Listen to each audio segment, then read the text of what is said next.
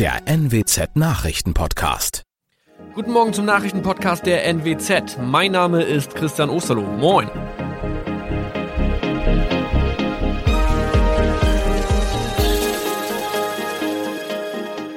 Und das sind unsere regionalen Nachrichten am Morgen. Die Grünen wollen Moorstraße in Oldenburg umbenennen. Viereinhalb Jahre Gefängnis für Falschgoldhandel. Und Landkreis Kloppenburg meldet ersten Omikron-Fall. Der Name Moorstraße könnte laut den Oldenburger Grünen rassistisch aufgefasst werden. Deshalb fordern diese eine Umbenennung. Die Straße wurde allerdings nach Hermann Moor benannt, einem der ersten Siedler in der Gegend. Um Missverständnisse auszuschließen, beantragen die Grünen eine Änderung in Hermann Moor Straße. Dann müssten alle Anwohner ihre neue Adresse in ihren Pässen angleichen. Außerdem müssten Polizei, Feuerwehr, Rettungsdienste und Anbieter von Navigationssystemen informiert werden. Die Stadtverwaltung schlug vor, ein Zusatzschild mit Informationen zur Person Hermann Mohr anzubringen. So könne man alle Irritationen beseitigen. Tobias G. musste wegen dem Verkauf von Falschgold am Mittwoch vor das Landgericht Oldenburg. Nachdem der Schortenser bereits im Mai zu einer Freiheitsstrafe von mehr als drei Jahren in Jever verurteilt wurde, betrieb er seinen Handel auf eBay Kleinanzeigen weiter. Das wog bei der Verhandlung schwer auf. Der 27-Jährige schrieb in die Inseratsüberschrift das Wort plated, was so viel bedeutet wie überzogene und nur vergoldete Ware. Da im weiteren Anzeigentext aber die Rede von einem Reinheitsgrad war und die abgebildeten Goldbarren eine Seriennummer trugen, handelt es sich hierbei um eine Täuschung. Tobias G. wurde zu viereinhalb Jahren Haft verurteilt. Ein weiterer Fall der neuen Omikron-Variante ist am Mittwoch im Nordwesten bekannt geworden. Der Kreis Kloppenburg bestätigt, dass eine Frau bei ihrer Rückreise aus Südafrika am Hamburger Flughafen positiv getestet wurde. Sie befindet sich weiterhin in Hamburg in Quarantäne. Da die Frau im Landkreis Kloppenburg lebt, sei auch das Gesundheitsamt Kloppenburg für diesen Fall zuständig. Zuvor gab es bereits bestätigte Omikron-Fälle in der Wesermarsch und im Kreis Leer. Das waren unsere Nachrichten aus der Region. Weitere aktuelle News aus dem Nordwesten finden Sie wie immer auf NWZ Online. Und Aktuelles aus Deutschland und der Welt hören Sie jetzt von unseren Kollegen aus Berlin.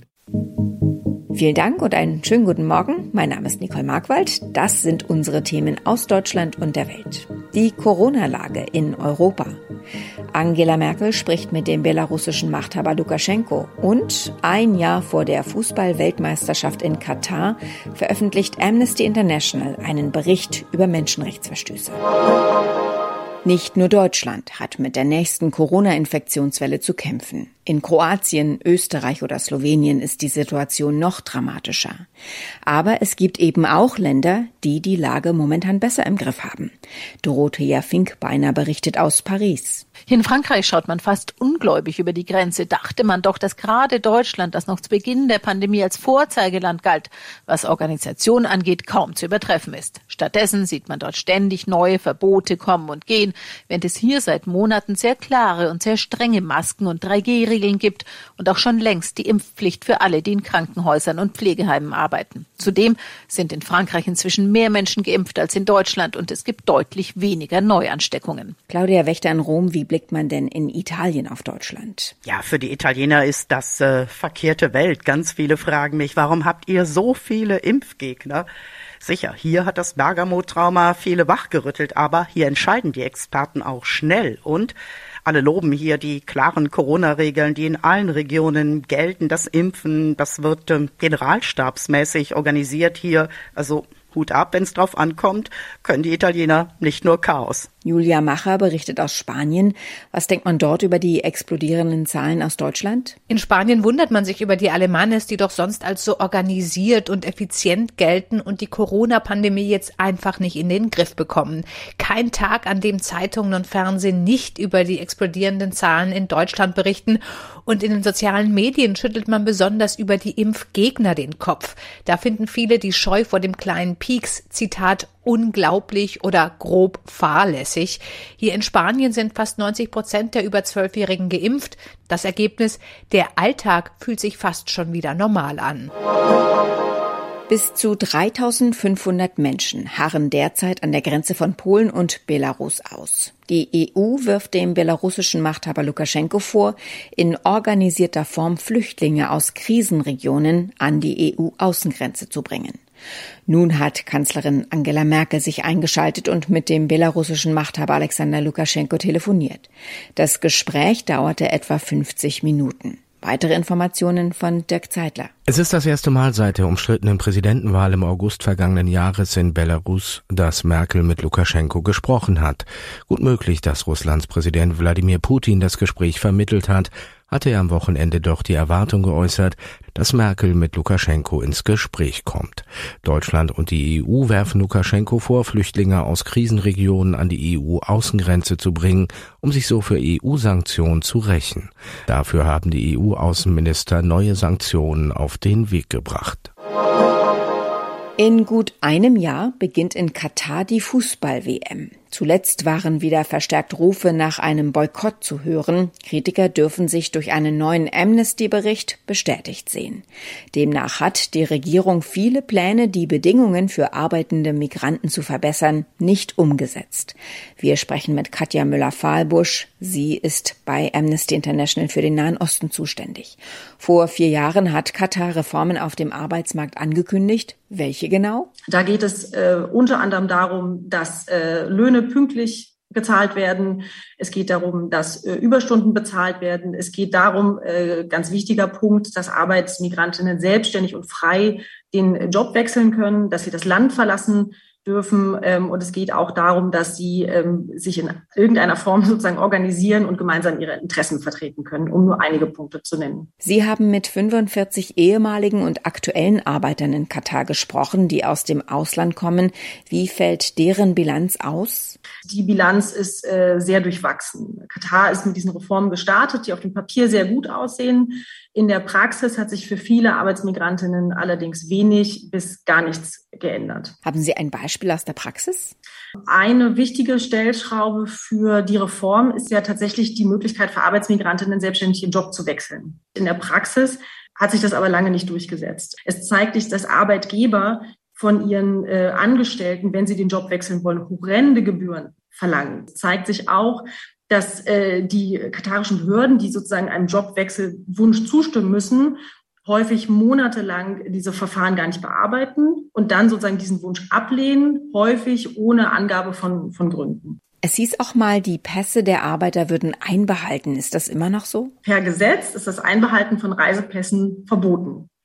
In der Praxis findet das häufig noch statt. Vor allen Dingen bei Hausangestellten, die natürlich, weil sie häufig auch bei ihren Arbeitgebern wohnen, ähm, so eine enorme Nähe haben und dadurch sozusagen auch dem Missbrauch nochmal in einer ganz anderen äh, Art und Weise ausgeliefert sind. Also ja, der, sozusagen die Einbehaltung der Pässe ist weiterhin ein Problem und findet auch heute noch statt, entgegen aller Ankündigungen. In Katar arbeiten rund zwei Millionen Menschen aus Nachbarländern, auch auf WM-Baustellen.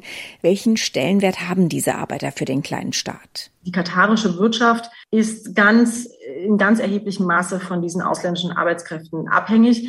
Die könnten schlicht und ergreifend sowohl Infrastrukturprojekte als auch Dienstleistungen, Hotel- und Gaststättengewerbe, Sicherheitsgewerbe, all das wäre überhaupt nicht möglich ohne die ausländischen Arbeitskräfte. Kräfte. Also Katar ja ist, ist abhängig von denen und hat deshalb eigentlich auch allen Grund und äh, tatsächlich ja ohnehin jede Pflicht sozusagen, äh, den vernünftige Arbeits- und Lebensbedingungen auch zu bieten. Was fordern Sie vom Fußball-Weltverband FIFA ein Jahr vor der Weltmeisterschaft? Wir fordern von der FIFA, dass sie Druck macht auf die katarische Regierung, die Reform umzusetzen.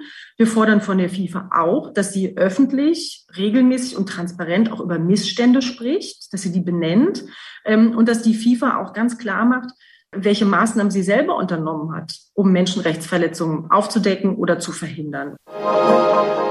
In unserem Tipp des Tages geht es heute darum, ob wir eventuell Duschgel, Shampoo und Co. häufiger mal links liegen lassen sollten. Angeblich ist es angesagt, sich seltener zu waschen.